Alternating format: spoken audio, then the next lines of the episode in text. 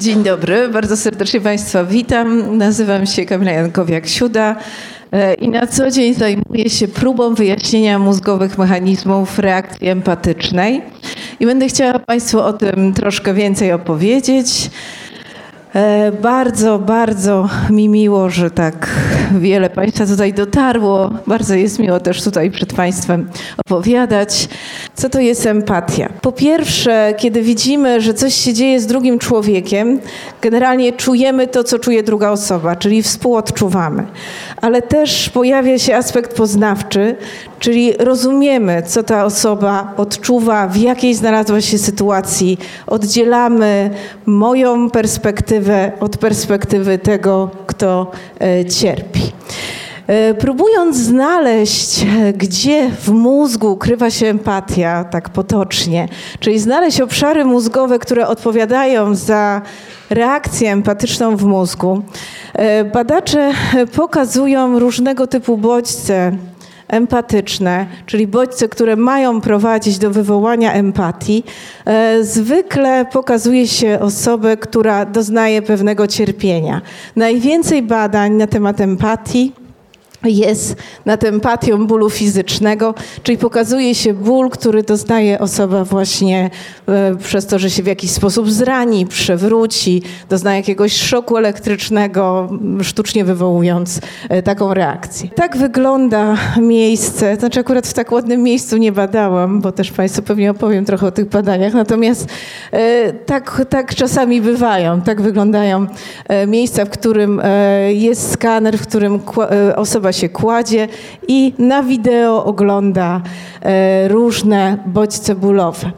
Okazuje się, że zarówno statyczne bodźce wywołują ból, nakuwanie igły, wkładanie ręki, przetrzaskiwanie sobie ją po prostu szufladą, czy też e, przecinanie nożem czy poruszone, czy też tylko statyczne, wywołują w nas pewną reakcję, reakcję bólową.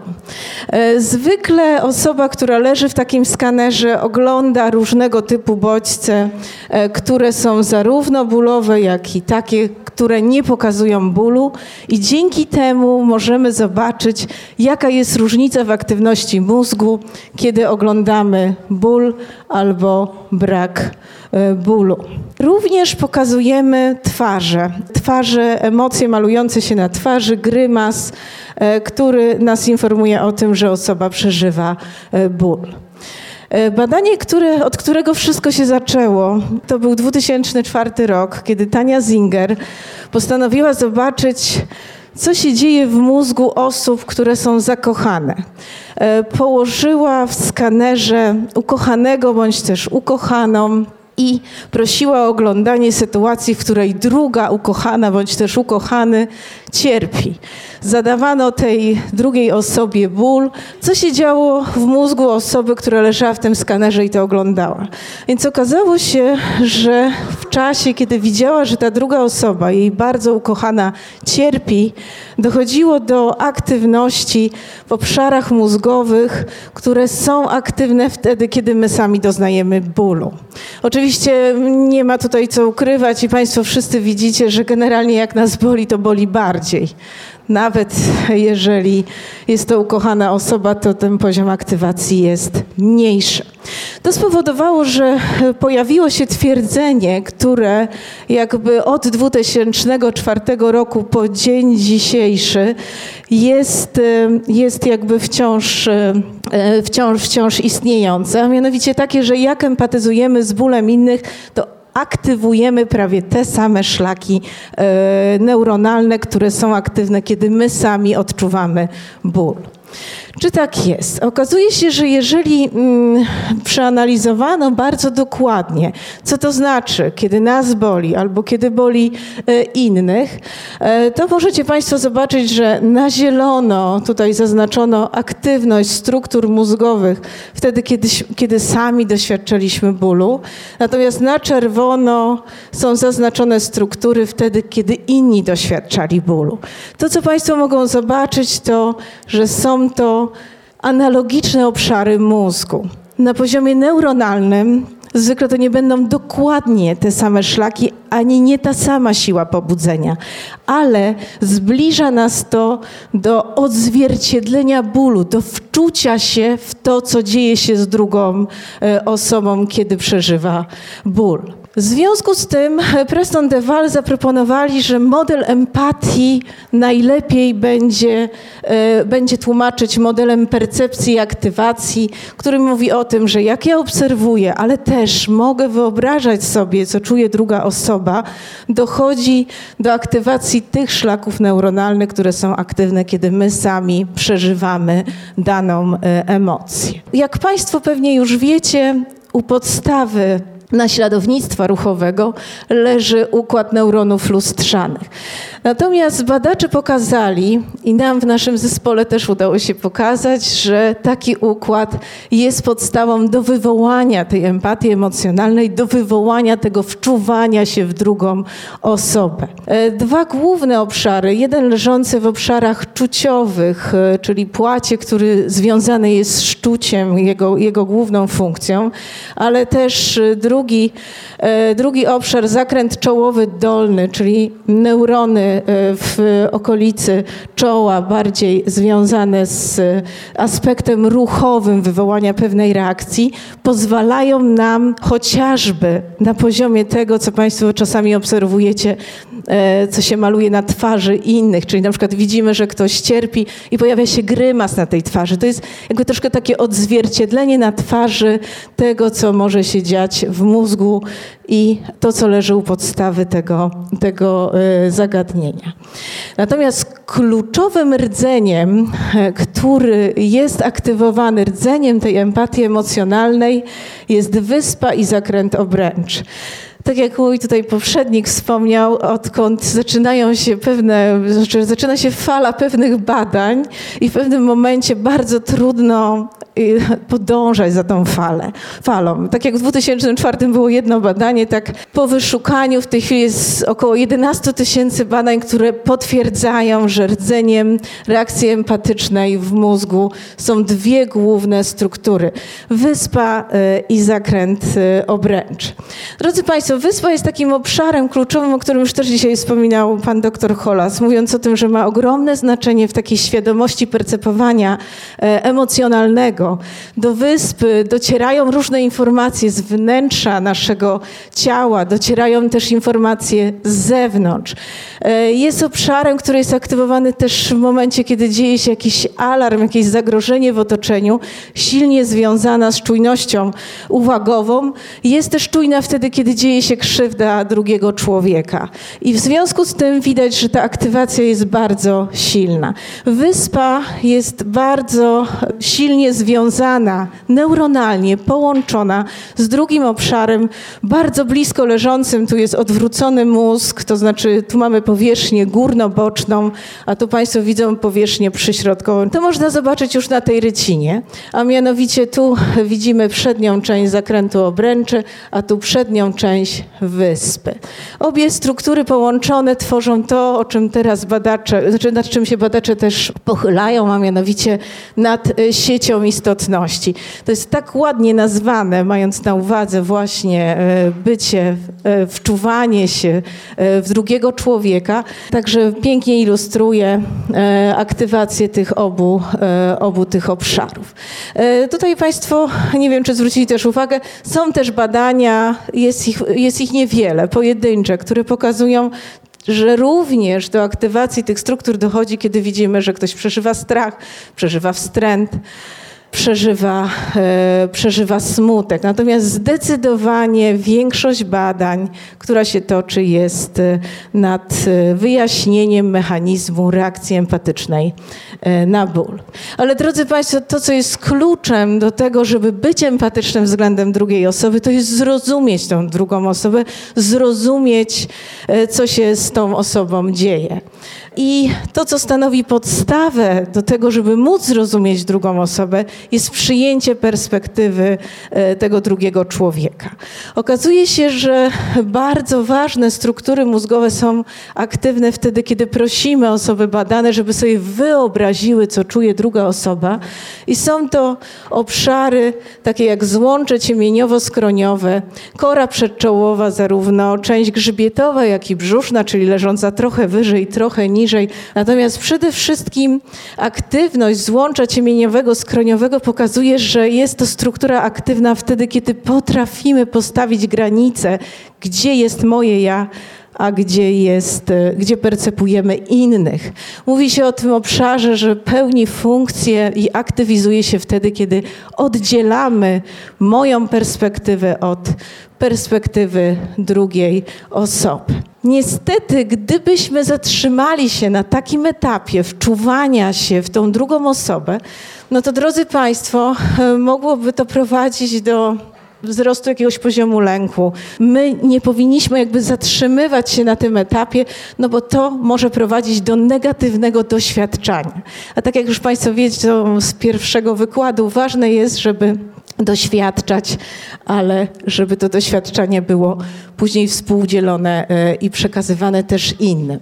W związku z tym, tak jak wspomniałam, kluczem odczucia, to co ty czujesz, jest e, rozumiem, co czujesz. Żeby rozumieć, co czują inni, tak jak już mówiłam, ważne jest przyjęcie tej perspektywy drugiego człowieka. Natomiast okazuje się, że jeżeli mamy taką pełną reakcję empatyczną, to to, co stanowi taką domenę ostatnich badań, jest próba poszukiwania, czy bycie tylko e, empatycznym będzie prowadziło do działań pomocowych względem innych, czyli tak zwanych zachowań prospołecznych. Mówi się o empatycznej trosce względem innych, natomiast w innym ujęciu mówi się po prostu o współczuciu względem innych. To współczucie, jeżeli rozumiem, co, co czujesz, zacznie być kierowane na drugiego człowieka, zacznie być, zaczyna być kierowane na e, innych. E, badania, wracając do, do badań, o których już Państwo trochę słyszeli, tylko troszkę, e, troszkę w ujęciu teraz samego ich znaczenia dla bycia empatycznym, tym empatycznym, troskliwym względem innych. Są badania również, Tani Zinger, tylko już e, z panią doktor Klimecki, przeprowadziła badania na mnichach buddyjskich, którzy nie 10 tysięcy, a pewnie te minimum 36 tysięcy godzin praktykują medytację. I to, co było niesamowite, się okazało, że oczywiście, kiedy te osoby oglądały cierpienie drugiego człowieka, ból fizyczny zadawany e, i pokazywany e, na różnych, e, na różnych bodźcach, czy na różnych scenkach filmowych, prowadził do aktywacji tego obszaru wczuwam się czuję to, co ty czujesz, tak? Czyli zarówno wyspy, jak i obszaru zakrętu obręczy. Natomiast to, co niesamowite w tym wszystkim było, to się okazało, że u tych osób były aktywowane inne struktury, inne sieci, które nie były aktywowane w grupie kontrolnej u osób, które nie e, medytowały. A mianowicie okazało się, że dochodziło do aktywacji struktur e, mózgowych, które ściśle się wiążą z ruchem, czyli tak jak tutaj już wspominał pan doktor Horas, jakby te osoby widząc, że coś się dzieje rzeczywiście, prawie się już, przepraszam, poruszały wewnątrz i, i chciały pomóc, ale przede wszystkim też okazywało się, że były aktywne struktury z takim pozytywnym e, przeżywaniem emocji. Były to struktury układu nagrody, czyli nie to, że ktoś się cieszył, że komuś jest zadawany ból, to nie, nie te obszary. Natomiast obszary w jądrach, głównie jądro ogoniaste, które już się podkreśla, że nie tylko pełni funkcję ruchową, ale również regulującą w emocji. E, tutaj można było e, obserwować, że było e, również aktywne. W związku z tym wspólnie Tania Zinger z panią Klimecki podzieliły i zaproponowały mm, jakby e, taką dychotomię strukturalną, która jakby odpowiada za dwa aspekty empatyzowania z innymi. Po pierwsze, tak jak już wspominałam, rdzenie empatii, wyspa, zakręt obręczy, te przednie części związane z współodczuwaniem, empatyczna przykrość, która jest ważna w tym, żeby później zrozumieć, drugiego człowieka i empatyczna troska, czyli bardziej bliska temu współczuciu. E, I tu Państwo widzicie struktury głównie układu nagrody, ale też takie, które e, regulują e, emocje. Ten model generalnie był testowany też wśród młodzieży dorosłych, żeby zobaczyć na ile poziom e, empatycznej przykrości, bądź też poziom empatycznej troski prowadzi do różnego typu zachowań. Osoby, które tylko przejawiają empatyczność, e, troskę, e, przepraszam, empatyczną przykrość i współodczuwanie, generalnie mają większą tendencję do zachowań agresywnych, negatywnych jakichś emocji, tak? Natomiast zwykle obniżony poziom zachowań prospołecznych.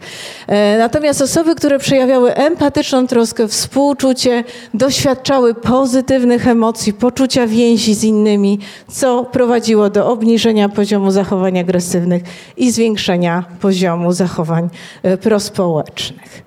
W związku z tym, czy jest jakiś klucz, czy są jakieś czynniki, które zwiększają poziom reakcji e, empatycznej na ból, szczególnie oczywiście myśląc o tym aspekcie tej empatycznej troski. Po pierwsze, e, pokazuje się, że wpływ na reakcję empatyczną mają cechy osoby, która doznaje ten ból, ale też wpływ mają cechy obserwatora. Nie bez znaczenia dla reakcji empatycznego mózgu jest też e, kontekst sytuacji, czyli jak dochodzi do tego, że ta osoba e, cierpi. Pierwsze z eksperymentów skupiły się przede wszystkim na tym, jakie są cechy bodźca, który wywołuje tą reakcję empatyczną. I okazało się, że po pierwsze, e, zdecydowanie silniejszą reakcję empatycznego mózgu, tego rdzenia, tej wyspy, tego, tej kory y, przedniej części, y, przepraszam, nadnercza, pełni, y, znaczy dochodzi wtedy, kiedy mamy ból ostry, a nie ból przewlekły. Nie nadnercza, tylko zakrętu obręczy, przepraszam. Także się tutaj przejęzyczyłam. Drodzy Państwo, krótko mówiąc, jesteśmy bardziej reaktywni do tego, żeby się wczuwać w drugą osobę wtedy, kiedy nagle się dzieje jakiś ból. Nie lubimy za bardzo, znaczy nie wiem, czy nie lubimy, ale jeśli chodzi o ten aspekt wczuwania, to nie mamy reakcji wtedy, kiedy ta druga osoba cierpi przewlekle. Jakby, no pewnie Państwo znają też ze swojego doświadczenia, że tak może się e, dziać. Trudno o empatię tych osób, którzy po prostu wciąż, e, wciąż narzekają, że coś ich e, boli. Patrząc natomiast na siłę, typ bodźca. Okazało się, że intensywność bodźca ma tutaj bardzo duże znaczenie. Im e, silniejszy bodziec, im bardziej intensywny, tym dochodziło do zwiększenia reakcji empatycznego e, mózgu. Również znaczenie o tym nie mówiłam, ale e, powiedziałam o tym, że tylko patrzyliśmy na ukochane osoby. To tak by wychodziło, że tylko na ukochane osoby nam bliskie dochodzi do reakcji empatycznego mózgu. Badania pokazały, że również empatyzujemy z osobami, które nie są z nami spokrewnione.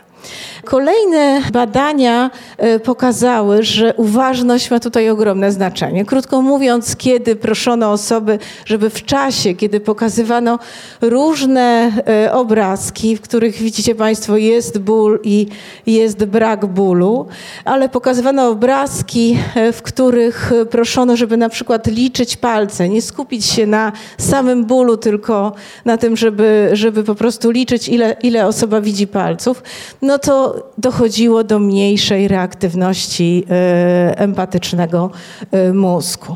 Również badanie, w którym e, osoby słuchały przez słuchawki, jęków drugiej osoby, cierpienia i słyszały, że te jęki, to cierpienie to tak naprawdę element terapii. Okazywało się też, że mniej reagowały empatycznie na poziomie mózgu niż wtedy, kiedy słyszały, że jest to no, po prostu jęk, który nie ma jakiegoś, e, jęk cierpienia, który nie ma, e, nie ma znaczenia. E, okazuje się też, że status socjoekonomiczny osób, które cierpią, może mieć znaczenie dla aktywacji naszego mózgu.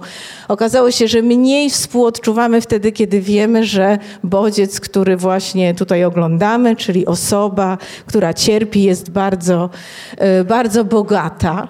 W związku z tym to następuje zmniejszenie tej odpowiedzi. Natomiast co ciekawe, jednocześnie na poziomie aspektu poznawczego empatii, tego rozumienia, dochodzi do zwiększenia tej empatycznej odpowiedzi, ale wtedy, kiedy widziano cierpienie osób e, biednych. Również nie bez znaczenia jest, e, jest stygmatyzacja. Okazuje się, że mm, ważne jest, jaki był powód e, zachorowania, a mianowicie tutaj badanie Dessietiego, w którym badał trzy grupy. Grupę osób, która e, cierpiała na AIDS, zaraziła się w wyniku po prostu uzależnienia i grupę e, osób zdrowych. Cóż się okazało? Tutaj tę e, strukturę wyspy i jej poziom aktywacji możemy obserwować. Tutaj poziom naszego zakrętu obręczy. To jest akurat istota szara okołowodociągowa, która zwykle jest związana z transmisją bólu, z tym w jaki sposób my odczuwamy ból. Natomiast my się jakby spróbujmy skupić na tych strukturach związanych z tym wczuwaniem się w ból drugiej osoby. Więc wyraźnie to pokazało, że jakby najsilniejszy efekt tego wczuwania się na poziomie reakcji naszego mózgu empatycznego był wtedy, kiedy e, no, wiedzieliśmy o tym, że te osoby zaraziły się w wyniku, w wyniku transfuzji. Również okazuje się, że nie zawsze, no, znaczy może zawsze lubimy naszą grupę. Co to oznacza? Oznacza, że kiedy osoby badane oglądały, Europejczycy oglądali, że cierpienie było zadawane również osobom, którzy, którzy pochodzą z Europy, to e, generalnie widać było, że poziom e, aktywacji tego mózgu empatycznego był, był wysoki. Natomiast oglądanie przez te osoby osób, które pochodzenia azjatyckiego obniżały poziom tej reakcji.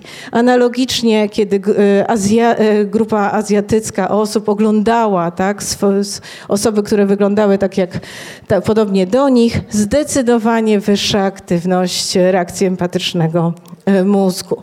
Podobnie się dzieje, kiedy już nie pokazuję, bo jak Państwo widzieli, 11 tysięcy to trochę tych badań jest. Wybrałam takie powiedzmy najbardziej kluczowe i też chcę Państwu pokazać nasze własne to również badania pokazują, że w czasie, kiedy symuluje się różnego rodzaju sytuacje, gdzie grają dwie drużyny przeciwne, no i gdzie dochodzi niestety do jakiejś tutaj kontuzji, no to właśnie pytanie, kogo, kogo wtedy badamy, tak? Jeżeli badamy oczywiście kibica drużyny przeciwnej, to raczej nie możemy liczyć na poziomie reakcji empatycznego mózgu na wzrost. Jest spadek, co więcej, jest zwykle poziom pobudzenia na poziomie układu nagrody, co też się określa jako po prostu Schadenfreude, czy tak trochę dobrze, dobrze tak tym się dzieje. Także. Moi drodzy, to co budzi wiele emocji zwykle to to, jak to jest z kobietami i mężczyznami. Czyli no jak to jest, większość z Państwa, jakbym zapytała, to kobiety się uśmiechną, wiedzą tak, jesteśmy bardziej empatyczne, większość badań pokazuje,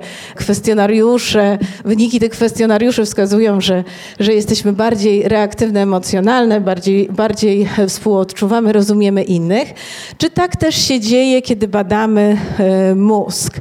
Po drugie, jak to jest, e, kiedy widzimy, że cierpi kobieta, kiedy widzimy, że cierpi e, mężczyzna. Jedno z pierwszych badań pokazało, że kiedy osobom badanym pokazywano, jak maluje się e, ból na twarzy kobiet i bardzo równolegle, nie mam niestety, przepraszam, zdjęć, malował się ból na twarzy męskiej, to pytanie do Państwa, kiedy, znaczy, y, jaka była reakcja naszego empatycznego mózgu? Bardziej był reaktywny dla kobiet czy dla mężczyzn? Jak Państwo tak intuicyjnie, gdybyście spodziewali się pewnego jakiegoś wyniku? Większość z Państwa powiedziała dla kobiet. Tak, ja czytając to też spodziewałam się, jak się czyta artykuły naukowe, to tak człowiek już czyta i mówi, och, ale badanie, tak, no, pewnie, pewnie kobietom. Więc to badanie było zadziwiające, bo okazało się, że nie kobietą, a mężczyzną. E, oczywiście zawsze trzeba patrzeć, jak się analizuje różne badania, jaki to był rodzaj bodźca. Tutaj to były bodźce e, dynamiczne, bardzo krótkotrwające, bez kontekstu. Czyli tak naprawdę każda z osób, która leżała w skanerze, mogła sobie wyobrazić, co się stało tej osobie tak naprawdę i mogła zbudować różny scenariusz, dlaczego ten mężczyzna cierpi. Dlaczego ta reakcja empatycznego mózgu mogła być silniejsza? Mało tego, nie tylko był aktywny cały obszar tego zakrętu obręczy i wyspy, ale też część ciała migdałowatego, czyli obszaru, który zwykle reaguje, reag jest bardzo reaktywny, kiedy się czegoś boimy. Więc to też jeszcze dodatkowo na widok bólu męskiego. Interpretacja była taka, że po prostu to już musiało naprawdę boleć tego mężczyznę, tak? Dlatego też to wczucie, wczucie było, było większe. Oczywiście nam to nie dawało spokoju, tak? W związku z tym e, miałam przyjemność w naszym zespole badać kilkaset osób. E, najpierw na poziomie behawioralnym, to znaczy e, mieliśmy grupę osób, która oglądała, ale nie same bodźce postaci zdjęć, tylko zaraz Państwu pokażę. Stworzyliśmy bazę filmików, króciutkich, sześciosekundowych.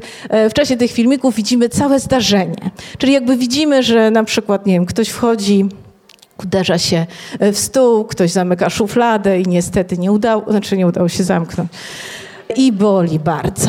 No i pytaliśmy właśnie, jak bardzo boli kobietę, jak bardzo mężczyznę, jak oglądali, gdy cierpi, jak bardzo było wczuwająco nieprzyjemnie, e, jako, jak widzieliśmy kobietę i mężczyznę i jak, jakie mamy współczucie, jaką mamy empatyczną troskę, mówiąc tak definicyjnie. Okazało się, że zdecydowanie, e, zdecydowanie i ból, i to odczuwanie bólu, jak i to współczucie było wyższe dla bólu e, kobiet. No dobrze, a teraz z drugiej strony, tak? Tak jak już wspomniałam, generalnie kobiety uzyskują wyższe wyniki niż e, mężczyźni e, w testach samoopisowych. Zarzuca się im stereotypizację, to, że chcą wypadać lepiej. No właśnie, czy tak jest? W badaniach nad samą empatią bólu, w paradygmacie takim, jak od początku próbuję Państwu pokazać, mamy bodziec empatyzujący, wywołujący ból i oglądamy reakcję empatycznego mózgu. Jak dotąd nie pokazano efektu głównego. Co to oznacza? Nie, nie, nie, nie obserwowaliśmy, że tylko ten czynnik, czyli tylko płeć, miał znaczenie. E, natomiast e, inne metody e, badawcze, takie jak elektrofiz elektrofizjologia, czyli oglądanie aktywności fal mózgowych, czy próba wyhamowania aktywności pewnych fal w przyczaszkowej stymulacji magnetycznej pokazała, drodzy Państwo, że generalnie kobiety mają neuroanatomiczną podstawę do wczuwania się. Jest nią układ neuronów lustrzanych. Także tu widać wyraźnie, że mamy potencjał, żeby rzeczywiście być bardziej e, empatyczny. Natomiast w naszych badaniach behawioralnych potwierdziliśmy tak, to, co przed chwilą pokazywałam, tylko tym razem skupiliśmy się na tym, czy kobiety względem mężczyzn silniej oceniały, silniej wczuwały się, czy, współod, y, czy, czy współczuły. To w każdym przypadku zyskaliśmy, że kobiety silniej reagowały na ból innych osób, które, y, które obserwowały. E, I znów wracamy do Tani Zinger. To niewątpliwie jest i pionierka, i wciąż e, jedna z większych postaci, e, która rozpoczęła badania i kontynuuje badania nad reakcją empatyczną na ból na poziomie mózgowym.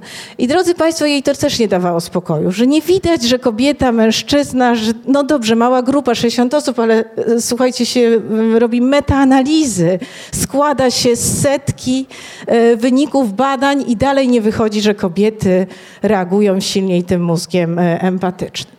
W związku z tym postanowiła, że należy jeszcze dołożyć jakąś cechę, która być może, jeżeli dodamy jeszcze coś, uzyskamy, co to znaczy jeszcze coś, a mianowicie postanowiła zbadać, jak kobiety i mężczyźni będą reagowali na to, że ktoś gra z nimi uczciwie albo nieuczciwie.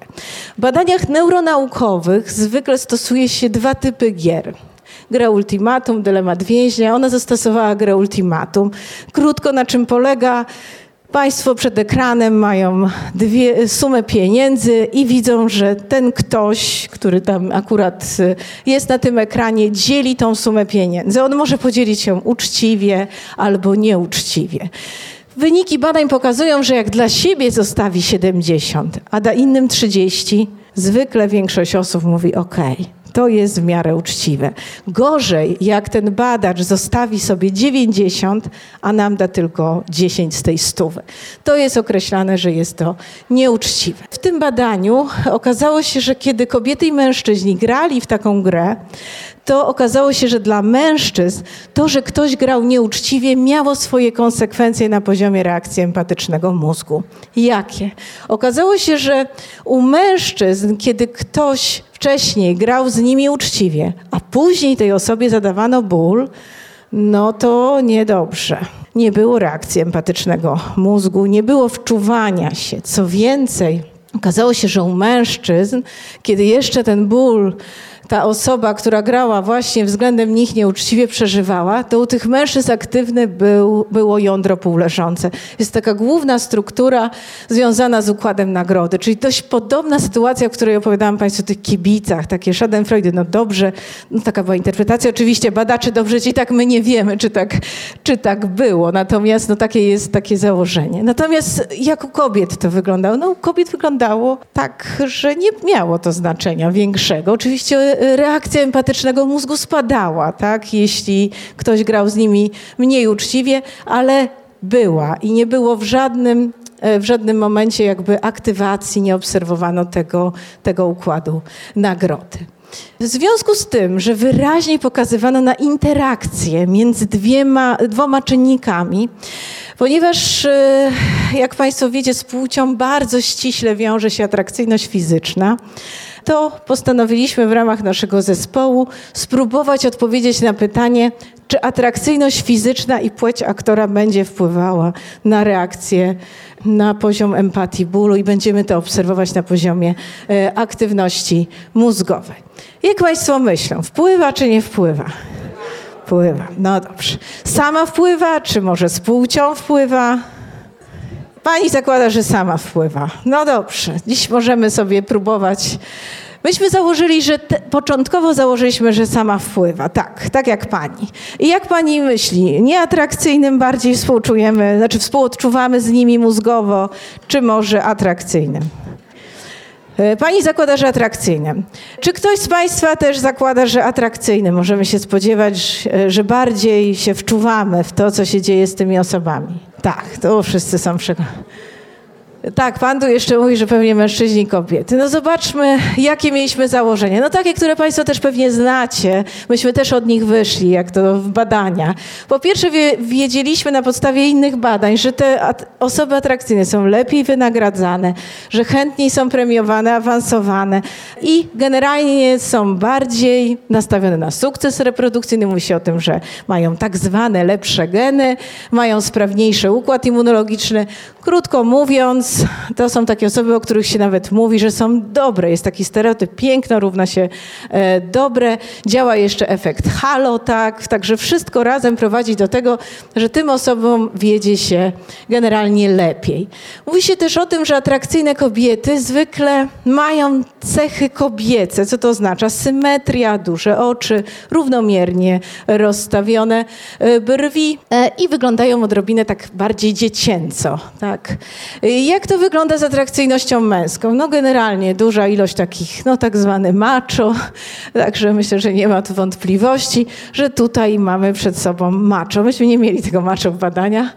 Może szkoda, może, może inaczej by się to wszystko, wszystko e, potoczyło. Trudna była sprawa, bo trzeba było, drodzy Państwo, wybrać e, spośród nastu osób do tego badania osoby, które będą to się nazywa egzemplarz, przepraszam za nazwę, ale to trzeba było znaleźć taką osobę, która łączy wszystko, tak żeby później nie było wpływu jeszcze jakichś dodatkowych y, czynników, że może tą ładniejszą bardziej polubimy, a tego brzydszego mniej. Krótko mówiąc, czterech bohaterów. To było badanie, gdzie 400 prawie osób oceniało ich pod względem atrakcyjności. Jeszcze proszę pamiętać, że każda z tych osób nagrywała z nami filmy. To były takie sytuacje, w których dochodziło do oparzenia herbatą, do uderzenia nogą w stół, przyszaśnięcia palców szufladą i ukucia igłą e, w palec. E, I generalnie to były osoby, osoby, gdzie ja oczywiście nie muszę przedstawiać. Myślę, że Państwo widzą, tak? Kto był mniej atrakcyjny, a kto był, kto był bardzo, bardzo atrakcyjny. Osoby zaprosiliśmy do badania rezonansowego.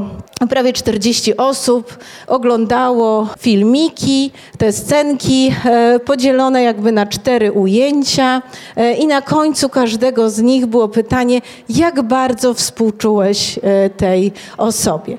Jeden z przykładowych filmików, pani cierpi. Dobrze. Ja przepraszam, ponieważ ja już to trochę oglądałam, może nie wyglądam, że się zasmuciłam. Naprawdę, przepraszam. Ja nie mam nic wspólnego tutaj z następną grupą, o której będę mówić za chwilę. A to jest po prostu, to jest już efekt habituacji. No to będę nie pokazałam, ale osoby, które mm, no, często pracują z bólem, jak akupunkturzyści, czy niektórzy lekarze, nie wypowiem jakich profesji, niestety też się okazało, że mają mniejszą reakcję wczuwania się w ból drugiej osoby. Ale wróćmy do naszych, e, do naszych osób atrakcyjnych. Przeciwnie do Państwa, myśmy założyli troszkę inaczej. Myśmy założyli tak, że jednak przyjęliśmy, że jeżeli tym bogatym tak się dobrze, przepraszam, bogatym, jeżeli wiedzieliśmy, że bogatym się dobrze działo i myśmy mniej reagowali, kiedy wiemy, że atrakcyjni są bogaci, tak powiedzmy społecznie, tak, bo są piękni, ładni i, że znaczy piękni, ładni to to samo, przepraszam, piękni, zdrowi, to im się lepiej dzieje, czyli być może, tak chcieliśmy bardzo społecznie, pomyśleliśmy, że może ta reakcja tego empatycznego mózgu będzie silniejsza dla tych osób nieatrakcyjnych. No i że generalnie być może potrzebują więcej pomocy, tak? E, no i co nam wyszło? No więc drodzy Państwo, po pierwsze, e, jak w milionerach, na razie powiem, że wyszła nam piękna reakcja empatycznego mózgu w ogóle. Oglądaliśmy, że nasze e, scenki, które wykorzystaliśmy, prowadziły do reakcji tego mózgu empatycznego, zarówno na poziomie wczuwania się i obserwowaliśmy reakcję i zakrętu obręczy i wyspy. Natomiast widzieliśmy też reakcje, to może mniej widoczne, na poziomie rozumienia tej sytuacji, e, która się toczyła, e, czyli tego wymiaru poznawczego, tego aspektu poznawczego e, empatii. Okazało się, że kiedy analizowaliśmy wybrane części e, tego mózgu związanego z empatią, czyli głównie oglądaliśmy tą wyspę, głównie ten zakręt obręczy, to okazało się, że wyższa aktywność wyspy była dla atrakcyjnych, ale kobiet. Nie uzyskaliśmy absolutnie efektu jednego. Czyli nie uzyskaliśmy także tylko dla atrakcyjnych albo tylko dla nie, mniej atrakcyjnych, przepraszam. Więc wyszedł nam związek, że to musiały być atrakcyjne kobiety, wtedy reakcja była silniejsza. Natomiast drodzy, wyszło nam też, że nieatrakcyjnym mężczyzną. I tu był problem. Jak wyjaśnić, e, dlaczego tak się stało? Już, bo mają już... Tak, i jeszcze pewnie zdradza. No właśnie, troszkę szliśmy, przepraszam wszystkich pięknych panów, absolutnie, ale znowu idąc tak bardzo ewolucyjnie, tak, w tą stronę. E, tak, żeśmy szukali też takim tropem. Może jest coś, co łączy atrakcyjną kobietę i nieatrakcyjnego mężczyznę, poza tym, że jest atrakcyjny bądź nie. No więc e, być może e, tak specjalnie Państwa nie zwróciłam uwagi, ale cóż się okazało? Okazało się, że wcześniejsza ocena, którą dokonywaliśmy wśród tych 400 osób, oceniała też kobiety kobiecość i męskość. I cóż się okazało? Okazało się, że atrakcyjne kobiety były bardziej e, najbardziej kobiece, tak? Czyli jakby ta kobiecość wygrywała w tym, w tym wszystkim, zgodnie z wcześniejszymi też naszymi badaniami behawioralnymi. Natomiast okazało się, że nieatrakcyjny mężczyzna był bardziej kobiecy niż mniej atrakcyjna kobieta. I to było zaskakujące. Także jakby tak właśnie nam to wyszło. Ale nie wszędzie co się okazało, drodzy Państwo, że mózg jedno, a my swoje. Co to znaczy? Jak pytaliśmy, ale jak, znaczy inaczej, jak bardzo teraz współczułeś tej osobie? Pamiętacie po każdej scence? Większość osób deklarowała większe współczucie kobietom, natomiast deklarowała większe współczucie mniej atrakcyjnej kobiecie. Myśmy takie badania później powtórzyli na setce osób, na samej deklaracji nam się to potwierdziło. Dlaczego? No trochę pewnie no tak spekulowaliśmy dlaczego, tak? No generalnie właśnie w ramach takiej teorii Batsona mówiącego o tym, komu bardziej pomagamy. Właśnie tym, którzy potrzebują pomocy. I to, co monitorowaliśmy, drodzy Państwo, to monitorowaliśmy jeszcze czas reakcji. I ten czas reakcji pokazał nam, że długo się osoby zastanawiały najdłużej, kiedy miały zaznaczyć to współczucie właśnie dla kobiet dla kobiet y, nieatrakcyjne. I to jakby troszkę wyprzedzało to, co jest reaktywne na, tak sobie możemy to sobie wyobrazić, na poziomie reakcji mózgowej. Mózg trochę swoje, a my już, oczywiście, oczywiście za naszą decyzją też podążał mózg, tylko myśmy już e, nie wszystko mogli e, monitorować. Krótko mówiąc, deklarowaliśmy większe współczucie e, nieatrakcyjnym kobietom. Drodzy Państwo, atrakcyjność, jedno, płeć też bardzo ważna. Natomiast to, co budzi wiele emocji, to e, czy osoby, kiedy mamy, wiemy, które obszary mózgowe są tak silnie reaktywne w czasie, kiedy widzimy to cierpienie, to czy osoby z grup takich, powiedziałabym, dość skrajnych również e, empatyzują, również reagują empatycznie. No myślę, że jak Państwa zapytam, czy świadomość społeczna jest taka, że osoba psychopatyczna współczuje, czy wczuwa się, czy rozumie emocje no może być odpowiedź raczej taka idąca w kierunku, że niewątpliwie ma trudności w empatyzowaniu z innym. Czy osoba narcystyczna, no tutaj możemy się zastanawiać jeszcze, jaki rodzaj tutaj narcyzmu być może mamy do czynienia, czy taki, który, któremu wypada reagować empatycznie, e, czy to wzmacnia jego oczywiście wizerunek, czy być może właśnie zagraża wizerunkowi, jak jest bardzo wrażliwy w tym wszystkim, to być może e, jednak nie. I grupa, która bardzo nas zainteresowała na tle pozostałych, to grupa osób, które e, określane są jako osoby HSP, wysoce wrażliwe w przetwarzaniu bodźców. Wyniki badań ARON pokazują, że jest ich prawie 20% w populacji. Są to osoby, które mają większą czujność na wszelkiego typu bodźce i to przetwarzanie jest bardziej głębokie. Jak to, e, jak to się przedstawia? Generalnie zaczynając od tych, no tak społecznie nazywamy ich zakochanych w sobie, tak, jakoś tam. Jeżeli, jeżeli to jakoś rozszerzymy i zaczniemy badać psychologicznie, okazuje się, że to często wcale nie są osoby zakochane w sobie. Jest mnogość definicji, e, kim jest e, osoba narcystyczna, kimś innym jest też oczywiście osobowość narcystyczna, kimś innym jest osoba, która już już jest zaklasyfikowane jako zaburzenie narcystyczne. Wyniki badań, które tutaj Państwu przedstawiam, dotyczyły osób, które były, przejawiały wyższą jakby e, cechę narcyzmu. E, I tak jak przed chwilą te wszystkie badania pokazywano grupie osób o nasileniu cechy narcystycznej i tych, którzy nie byli narcystyczni, pokazywano bodźce, które, które przedstawiały ból i oglądano, co się dzieje w mózgu. Okazało się, drodzy Państwo, że u osób narcystycznych wyspa, czyli ten obszar, który jak Państwo wiecie jest taki bardzo ważny dla tego wczuwania się w emocje drugiej osoby, e, dla empatii, był cały czas aktywny. Czy to były bodźce, które przedstawiały ból, czy nie? Czy tak? Za każdym razem po prostu wyraźnie obserwowano, że nie dochodziło nawet do wyhamowania tej, tej aktywacji.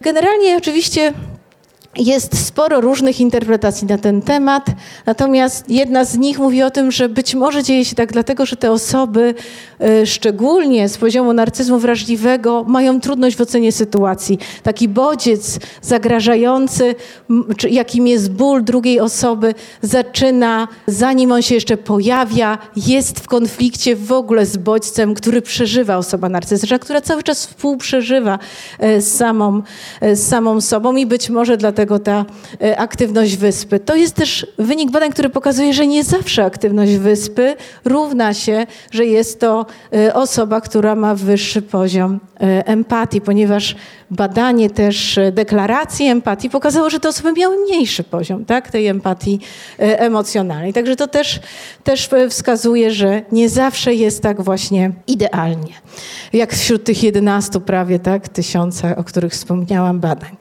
Drodzy Państwo, no cóż, nie będę przedstawiać tych osób. Generalnie myślę, że większość z Państwa nie jeden film widziała i zastanawiała się mniej bardziej, dlaczego tak się dzieje i odwracała głowę, jak drugi człowiek może zadać cierpienie drugiej osobie. Po pierwsze, badania Blair mówiły, że owszem, osoby psychopatyczne, im większe nasilenie oczywiście e, psychopatii, mają zdecydowanie osłabioną zdolność do wczuwania się w emocje, a jeżeli zaczną wczuwać, to tylko wtedy, kiedy będzie to dotyczyło ich e, własnego ja, kiedy w ogóle poczują emocje drugiej. Co to oznacza? Oznaczało to często, że mają zdolność do rozumienia intencji. Tak Państwo pewnie z filmu pamiętają, jak taka osoba psychopatyczna uspokaja swoją ofiarę, tłumaczy, co będzie przeżywała, jaki to będzie cały proces. Tak poznawczo mówi, ja rozumiem, że się boisz, ale teraz, za chwilę, już nie powiem dalej, bo na pewno Państwo mają wielką wyobraźnię, więc już nie będę opowiadać. Drodzy Państwo, co się dzieje z mózgiem, kiedy oglądamy, kiedy osoby właśnie psychopatyczne oglądają takie zadawanie e, cierpienia. E, państwo się domyślają, że to nie były przewiezione osoby z takich właśnie więzienia stanowego, siedzące właśnie tak na dożywocie, tylko to były generalnie osoby, które miały zwiększony poziom psycho, e, psychopatii. Cóż się okazało? Okazało się, że te osoby mają zwiększoną aktywność wyspy. I to było przerażające, tak? No bo to znowu było kolejne badanie, które pokazało, że to by wyglądało też, że one jednak się wczuwają, współprzeżywają te emocje. Natomiast mniejszą tą poznawczą, tak? W tym, w tym akurat e, badaniu. W związku z tym The City stwierdził, że tutaj musi być jeszcze jakiś pewien ukryty wątek w tym wszystkim. A gdyby tak, te osoby, które mają różne nasilenie cechy psychopatycznej, jeszcze poddać treningowi przyjmowania perspektywy, czyli to jest taka technika, w której mówimy wyobraź sobie i teraz możemy to wyobraź sobie e, zastosować na dwa sposoby. W jednym, kiedy chcemy, żeby ktoś kierował uwagę na siebie, mówimy wyobraź sobie, że to się tobie to dzieje, co za chwilę obejrzysz obejrzysz i wtedy jest ta perspektywa moja, taka już totalnie własna. E, nie moja, ja nie brałam udziału w tych badaniach. Natomiast jest też perspektywa cudza, tak? Czyli mamy tą perspektywę, której mówimy, wyobraź sobie, co czuje ta osoba, którą oglądasz, tak? Czyli zostawiamy z wyobrażeniem osobę badaną właśnie to, co widzi. E, The City, e, no, przepraszam panów, no ale generalnie szukał panów. Odsetek psychopatii był wyższy e, u mężczyzn. 37 wysoko, 44 pośrednio, 40 nisko. Mniej więcej równomiernie podzielona grupa, jeśli chodzi o cechę psychopatyczności. I każda z tych osób e, w ramach każdej grupy miała za zadanie przyjąć różne perspektywy. Cóż pokazały wyniki? No więc wyniki pokazały, że rzeczywiście kluczem do tego, dlaczego ta wyspa, tak jak Państwo zwróciłem uwagę, może być aktywna i u osób narcystycznych, które też czasami są rdzeniem bycia psychopatycznym, jest to, że wszystko wskazuje na to, że to przyjmowanie perspektywy ja następuje. Dlaczego? Więc okazało się, że w perspektywie ja kiedy przyjrzymy się tu po lewej, Państwo widzą wyspę, czyli tą, o której tak właśnie tak wiele. Natomiast na dole widzimy ciało migdałowate, czyli też taką związaną silnie y, z empatią, ale nie zawsze widoczną aktywację, tak jak powiedzmy typowo wyspę. Więc okazało się, że w perspektywie ja, to Państwo macie niską, średnią i wysoką grupę pod względem psychopatyczności. Okazywało się, że w wyspie mamy mamy bardzo silną aktywację w grupie, ale tylko w perspektywie ja. Natomiast w perspektywie inni, czyli jak proszono, żeby ta osoba sobie wyobraziła, co czuje ta druga osoba, którą widzi, to okazywało się, że te osoby wysokoempatyczne bardzo słabo reagowały wyspą. To by pokazało, że mamy sieć silnie połączoną z obszarami poznawczymi, które wyraźnie nie wyhamowywują reakcji z perspektywy ja i nie pozwalają jakby oddzielić tak, tej perspektywy ja od innej, co prowadzi do tego, że generalnie ta osoba się wczuwa, ale z perspektywy ja a nie z tego, co się dzieje rzeczywiście z tą drugą e, osobą. Jeszcze tutaj był inny taki atypowy wzór połączeń, tak, który obserwowano w ramach, e, w ramach ciała migdałowatego i też proszę zobaczyć w ramach perspektywy ja względem e, perspektywy inni. Dla ja klasycznie prawie dla wszystkich te połączenia, dla inni tylko osoby, które miały najniższy, prawie powiedziałabym taki normalny, prawie normalny, tak, zerowy poziom tej tej psychopatii była prawidłowa e, reakcja e, na poziomie mózgowym. Co więcej, zaobserwowano, że niestety wśród tych osób o najwyższym poziomie wskaźnika psychopatyczności również dochodziło do aktywności tego brzusznego prążkowia, tego a dobrze ci tak tak już y, troszkę to, e, troszkę to parafrazując. Wyniki naszych badań pokazały, że wrażliwe osoby w przetwarzaniu bodźców, kiedy deklarują poziom empatii, kiedy wypełniają kwestionariusze, czy mierzące poziom samej poznawczej, czy emocjonalny, czy jednej i drugiej, generalnie uzyskują wyższe wyniki na tych skalach, szczególnie na poziomie wczuwania się, czyli ten aspekt emocjonalny bardzo tu różnicuje te osoby na korzyść e, osób e, wysoce wrażliwych w przetwarzaniu bodźców. Bo jak się domyślacie, też podzieliliśmy grupę na wysoko wrażliwych i e, nisko. Wcześniej oczywiście ich poszukując wśród kochanych studentów, którzy też tu pewnie siedzą, niektórzy na, na sali. Drodzy Państwo, generalnie e, wyszło nam, że te osoby przejawiają wyższy, behawioralnie, czy jakby jako cecha, tak, deklarują wyższy poziom e, empatii.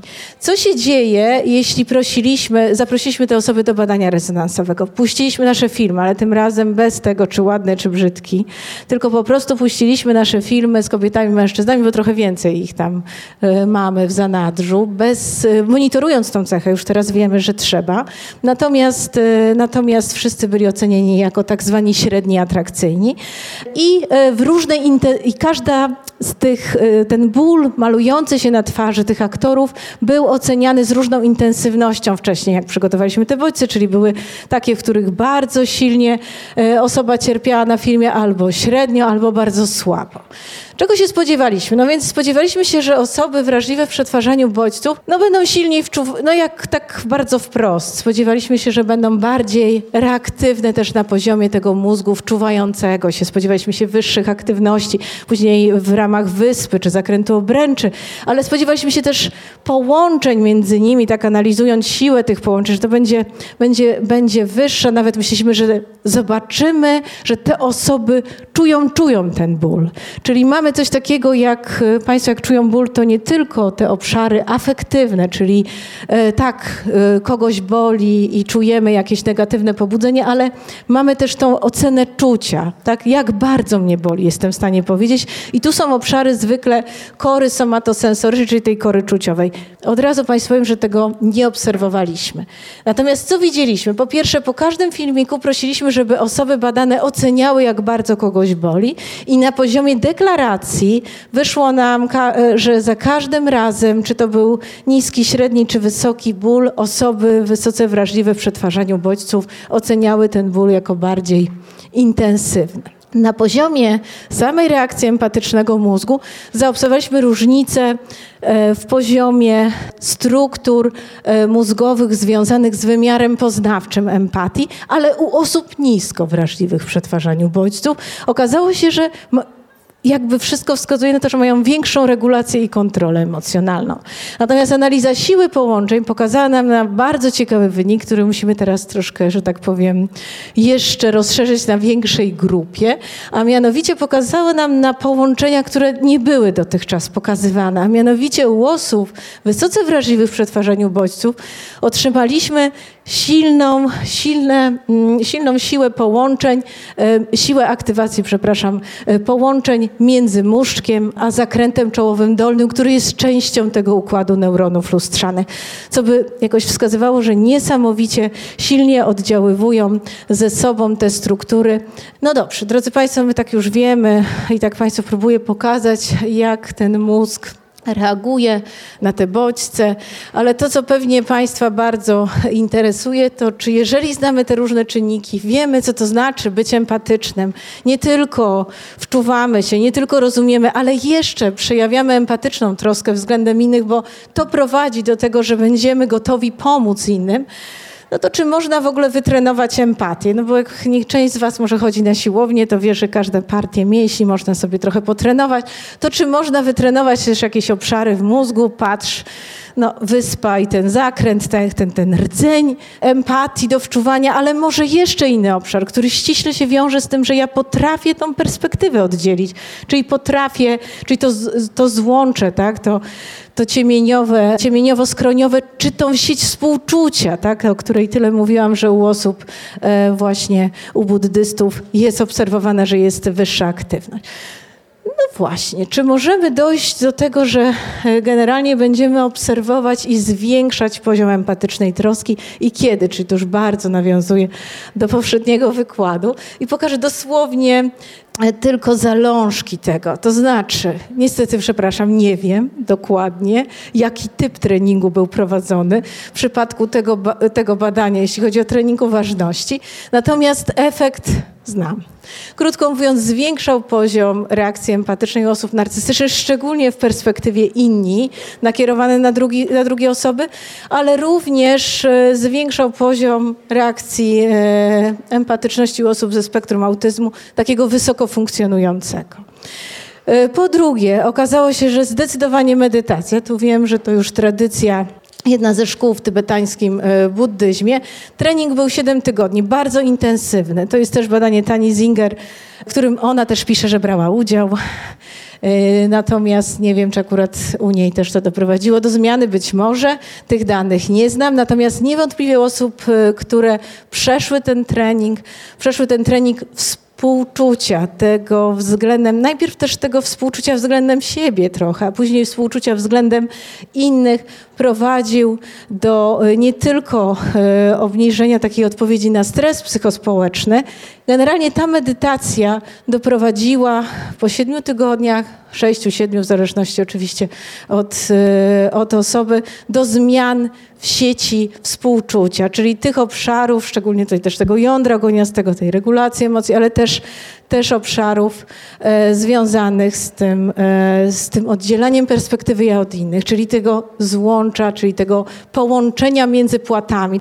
Badania e, z Baronem Cohenem, z którym współpracujemy, opierają się już ostatnimi czasy również o próby tworzenia gier, w których jadą pociągi z różnymi emocjami i dzieci, szczególnie ze spektrum właśnie autyzmu, mogą, mogą jakby uczyć się tak w inny troszkę sposób rozpoznawania emocji, czyli tej trafności empatycznej, tego, co ma prowadzić do wczuwania.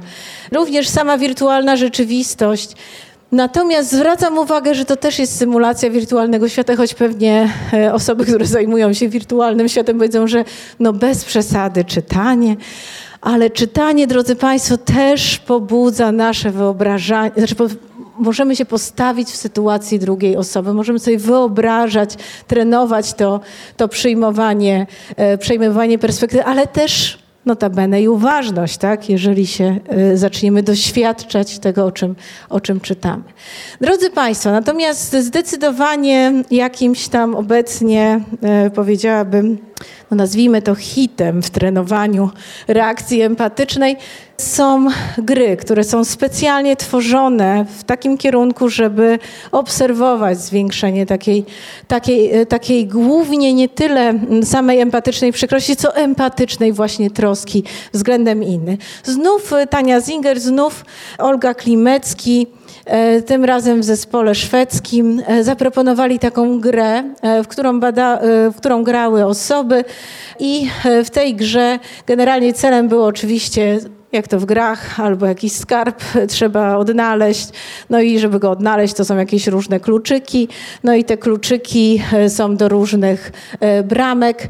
E, jest też czas, który jest mierzony. I teraz w zależności od tego, czy pomogę drugiej osobie, bo gra się w diadach, w triadach, po to, żeby właśnie współpracować w grupie i między innymi im częściej komuś pomagamy, tym co prawda tracimy pewne punkty, ale jak się okazuje w patrząc na cel końcowy i tak zwyciężamy. Tak? W związku z tym jakby mamy takie wzmocnienie pozytywne, że warto było z kimś współpracować. E, natomiast gra, która generalnie pokazała już na poziomie mózgowym, zmiana jest grą, którą Tami e, e, w zespole uniwersytetu i zaraz Państwu od razu włączę, żeby tyle nie mówić, żebyście Państwo zobaczyli, na czym ta gra polega. Oczywiście, jeżeli się uruchomi, pokazała na bardzo ciekawe efekty. Powiem tylko, że w tą grę grały osoby. Gra, to się, gra się nazywa generalnie Kryształ i e, ta mm, e, część osób, grupa 40 dzieci, adolescentów, w którym, tak jak już wspominał pan doktor Holas, wiele się dzieje w mózgu. Niestety niekoniecznie dobrze się dzieje, patrząc z perspektywy nie tylko rodzica, ale tego nastolatka, czyli następuje bardzo dużo y, przycięcia, szczególnie w obszarach tych czołowych, które mają regulować emocje, ale też pomagać oddzielać tą perspektywę. W ogóle wyniki badań pokazują, że też mm, adolescenci, adolescenci mają trudność z przyjęciem perspektywy drugiego człowieka. Tak? To długo trwa, zanim zaczną, około 16, 17 mniej więcej, tak pokazują wyniki badań. W związku z tym tą grę przetestowano na adolescentach. No bo drodzy Państwo, zapraszanie adolescentów do wspólnego czytania no to taki ciekawy pomysł, ale nie wiem, czy zakończy się sukcesem w dobie technologii. W związku z tym pomysł kierowany głównie na to, żeby oczywiście taką współczującą troskę modulować, zmieniać u osób, którym jest trudniej e, wyobrazić sobie, co czuje druga osoba, czyli właśnie dzieciom 11-14 lat, bo taka była grupa targetowa. Dzieci 40 E, adolescentów, już nie dzieci, przepraszam, grało w grę właśnie kryształ specjalnie stworzoną, zaraz pokażę na czym ona polegała, a druga grupa wcale nie grała, bo to by się wszyscy mogli spodziewać, no tak, tam była strzelanka, jakaś gra strategiczna, skontrastowali to taką grą, efekt był od razu widoczny. Nie, gra e, to, był, to było Bastion, gra, która też polega na tym, też mówię, bo to też była gra prospołeczna, w której e, generalnie lądujemy na jakiejś jakiejś wyspie, szczegółów nie znam, nie grałam, natomiast z tego, co, co wiem, tam trzeba po prostu e, przetrwać i trzeba uratować tą planetę, zdobyć jakieś kryształy, jak się zdoby, też kryształy notabene, jak się je zdobędzie, to wtedy tam się włączy inna maszyna i uratuje tą wyspę. Jakaś taka jest, jest cała opowieść. Więc też jest jakąś grą prospołeczną. Też była tworzona w jakąś taką stronę bardziej, e, bardziej treningu umiejętności sprzyjających zachowaniom prospołecznym. Natomiast co jest e, niesamowitego w tej grze i dlaczego taki efekt e, uzyskał. A więc gra, Państwo muszą się poczuć, właśnie nie wiem czy widzicie, e, lądujemy za chwilę na planecie Kajdor, nasz statek, my tutaj na tym statku jesteśmy. Ja w ogóle nie gram w gry, jest mi strasznie trudno. Proszę zrozumieć, że opowiadanie o tym jest trudne. I drodzy Państwo, za chwilę wylądujemy. Ja no, absolutnie dosłownie nie tłumaczę nie nadążam tutaj za tym dołem, no teraz to pewnie nadążam. I za chwilę wylądujemy na pewnej wyspie, ale jak to przystało, najpierw musi się coś rozbić. No tak, i miejmy nadzieję, że przeżyliśmy właśnie w kapsule, lądujemy i zaczynamy ją eksplorować. Jaki jest cel naszej eksploracji? To przede wszystkim zinterpretować wszystkie wskazówki niewerbalne. Mamy różnych awatarów, które się pojawiają. Naszym zadaniem jest nie tylko powiedzieć, jak bardzo te osoby się źle czują, jaką emocje przeżywają. Musimy rozpoznać różne emocje, wczuć się w tą drugą, w drugą osobę. Poza tym musimy się nauczyć rozumieć, tak, żeby zacząć móc za chwilę współpracować z tymi osobami. Czyli nie jesteśmy tam sami, zaczynamy kooperować z tymi osobami i przede wszystkim cały czas uczymy się e, trafności empatycznej, rozpoznając emocje. Wzmacniamy jakby to, czy rozpoznajemy te emocje. Jak widać, one są różne, nie tylko podstawowe, chociaż głównie są z koła podstawowego emocji.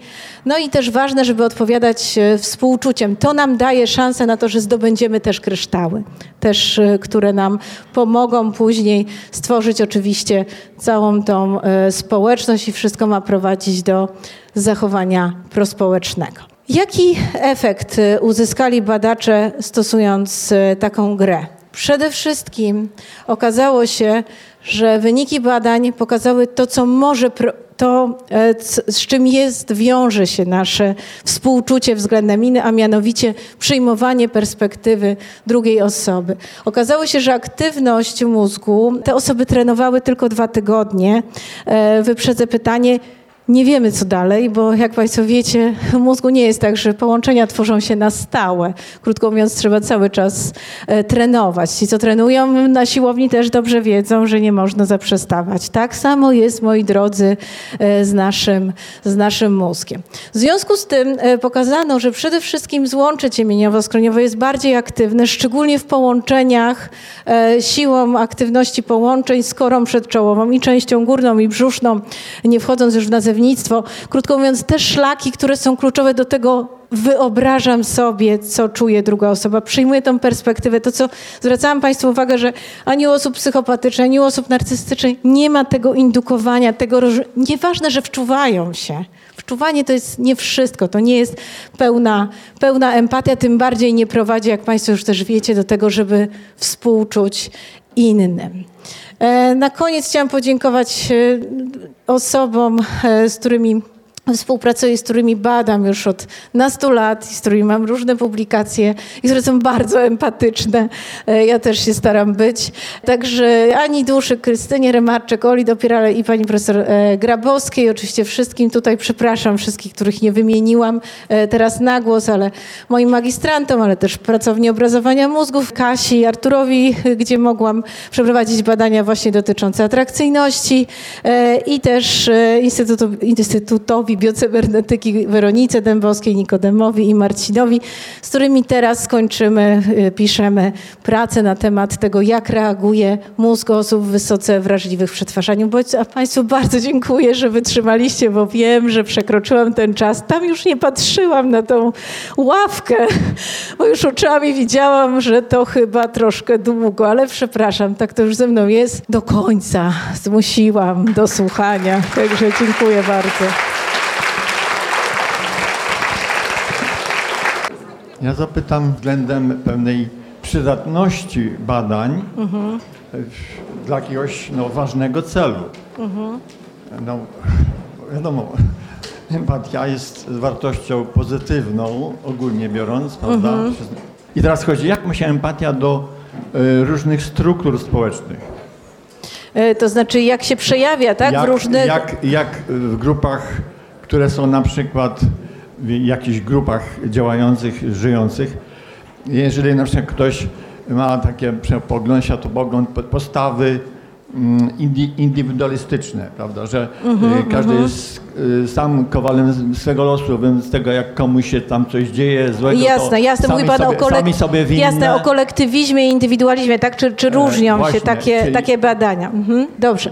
Drodzy, drodzy Państwo, sami nie mieliśmy okazji takich badań e, zrobić, ale Pan tutaj porusza taki ważny wątek dotyczący tego, wśród tych 11 tysięcy, tak naprawdę mniej więcej 11 tysięcy, pewnie w tym momencie jest następne jakieś już ileś set, bo tak to trochę teraz w nauce wygląda. Krótko mówiąc, ile e, jest badań, które dotyczą różnic też kulturowych, tak? Czyli obserwujemy, e, że takie wyniki badań albo potwierdzają, albo obalają to, o czym, o czym Państwu y, opowiadam. Powiem tak, że jest ich rzeczywiście niewiele. Tam jest pewnie teraz to już około, około setka, natomiast większość tych badań zdecydowanie jest prowadzona na tych grupach, w których indywidualizm jest kluczowy. E, czy one się różnią? Generalnie nie. To jest o tyle ciekawe, że jeżeli chodzi o wzór samej reakcji empatycznej, czyli tego, co stanowi podstawę do samego wczuwania, ale też taki nazwijmy to wzorem, tego, co stanowi wzór do tej empatycznej troski względem innych, na poziomie aktywności nie.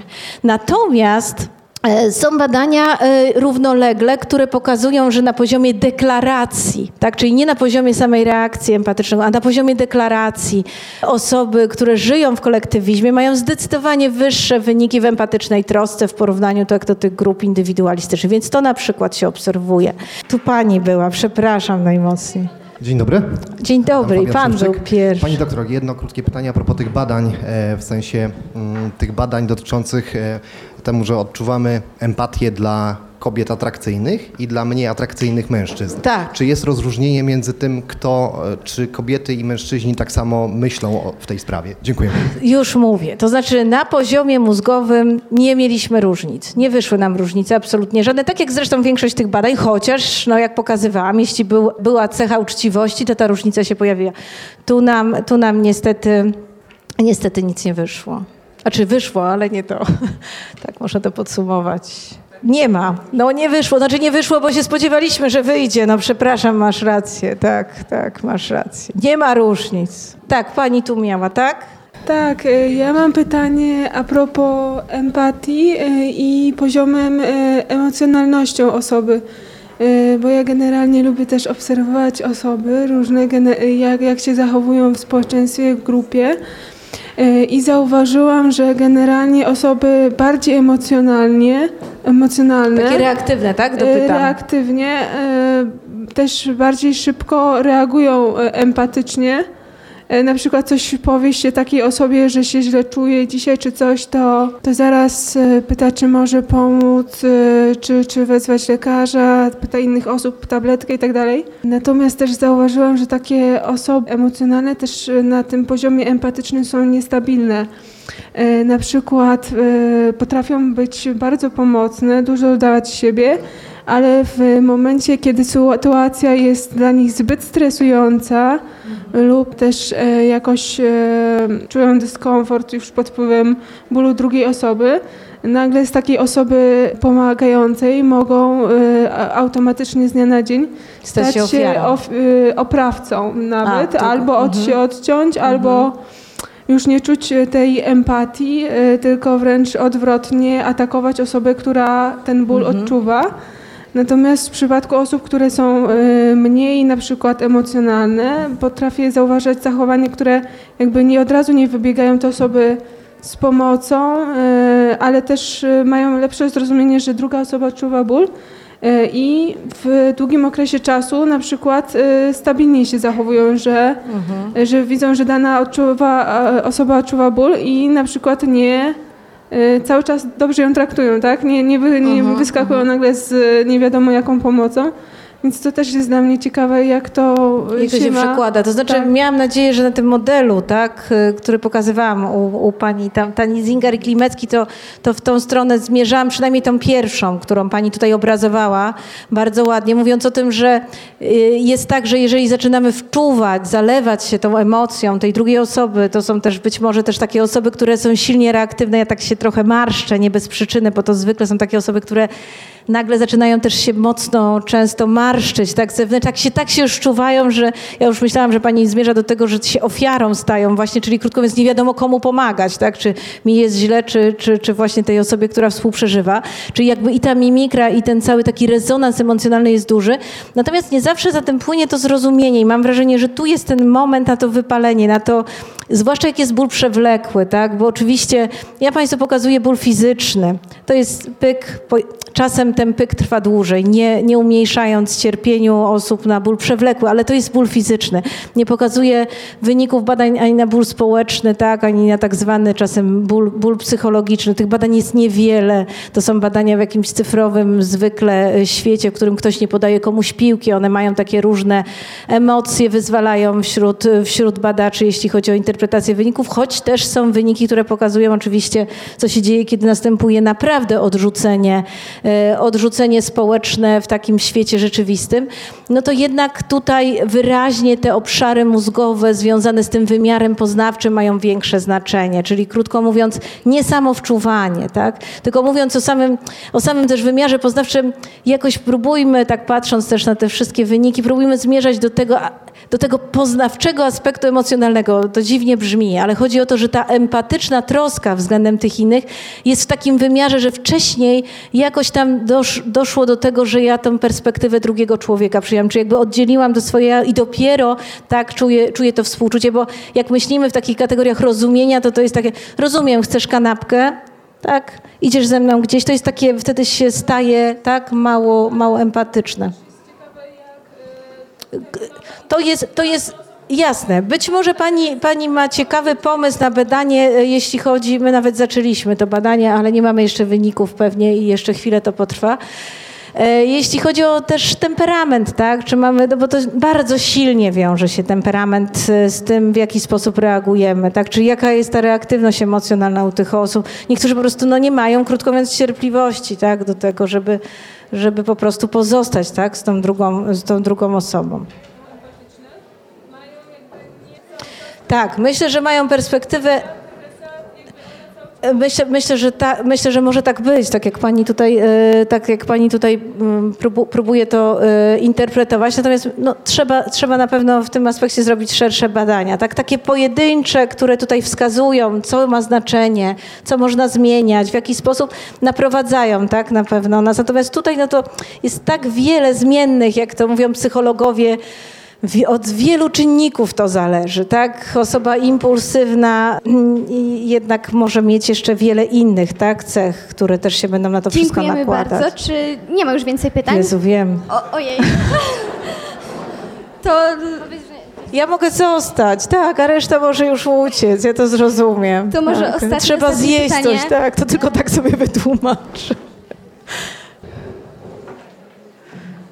Częściowo już Pani powiedziała, bo mnie interesuje jeden aspekt, bo y, w większości Pani, a w zasadzie we wszystkich badaniach, o których Pani wspominała, to y, bodźcem był po prostu ból fizyczny. Tak, I tak. chodzi mi o to, czy można te wszystkie badania odnieść y, do takiej sytuacji, kiedy źródłem y, bólu jest ból no, psychiczny, po prostu ludzkie nieszczęścia. o to tak, mi chodzi. Tak, tak. To znaczy powiem tak, że generalnie jest tak, że w sytuacji, kiedy mieszano bodźce, to znaczy jest taka, dwie prace mi stają przed oczami pewnie, które je teraz łączę. Łączono różne, pokazywano różne bodźce, czyli pokazywano takie, gdzie jakaś dziewczyna stoi nad grobem, gdzie można sobie na przykład wyobrazić, że straciła kogoś bliskiego. Za chwilę jest sytuacja, w której, nie wiem, pobierano jej krew, na przykład w szpitalu, tak, gdzie na przykład się przewróciła, czyli jakby tak na przemian e, te, te bodźce były pokazywane. Generalnie w przypadku tych e, pokazywania sytuacji bardziej wywołujących ból psychiczny, więcej zwłaszcza więcej dochodziło do aktywacji tych, tej sieci współczucia. Czyli jakby te, y, nie tylko wczucia też dochodziło, też dochodziło do poznawczego, ale tego współczucia. Oczywiście to y, pytanie też, czy te różnice by były w zależności od tego, jaką grupę badamy, kiedy, w jakich okolicznościach, czy te osoby przeżyły taką stratę, czy nie, y, jaka to jest grupa spo- i tak dalej, i tak dalej. Natomiast w takim, powiedziałabym, mieszanym tak, w sytuacji.